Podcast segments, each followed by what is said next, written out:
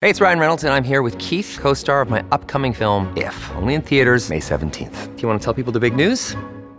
All right, I'll do it. Sign up now and you'll get unlimited for $15 a month in six months of Paramount Plus Essential Plan on us. Mintmobile.com slash switch. Upfront payment of $45 equivalent to $15 per month. Unlimited over 40 gigabytes per month. Face lower speeds. Videos at 480p. Active Mint customers by 531.24 get six months of Paramount Plus Essential Plan. Auto renews after six months. Offer ends May 31st, 2024. Separate Paramount Plus registration required. Terms and conditions apply if rated PG.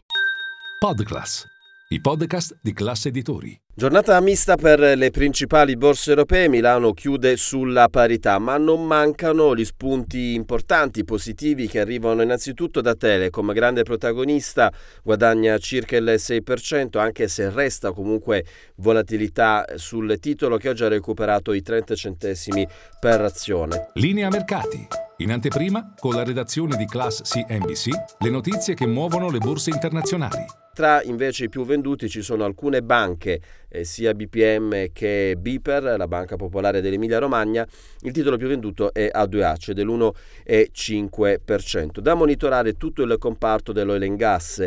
Eni è uno dei titoli eh, migliori. Il petrolio che eh, torna a salire, il WTI, quindi versante americano, ha preso i 75 dollari al barile, il Brent ha toccato nuovamente gli 80 dollari al barile e questo è dovuto ai disordini eh, a livello geopolitico con il blocco di fatto eh, del Mar Rosso alle eh, navi mercantili, quindi pressione un po' su tutte le commodities a partire proprio dall'oro nero.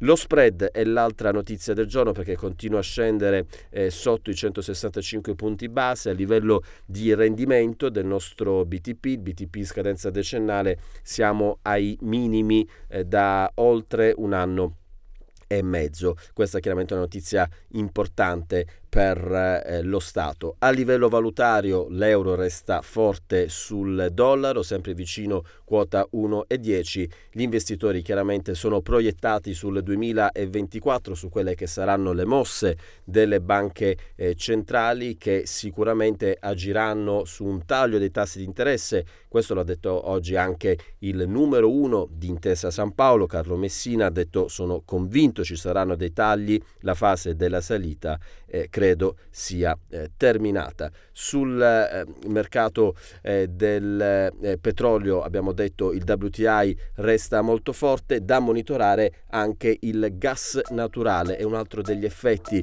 di questo disordine a livello geopolitico. Anche qui oggi i prezzi si sono stabilizzati, ma è tornato un po' di pressione.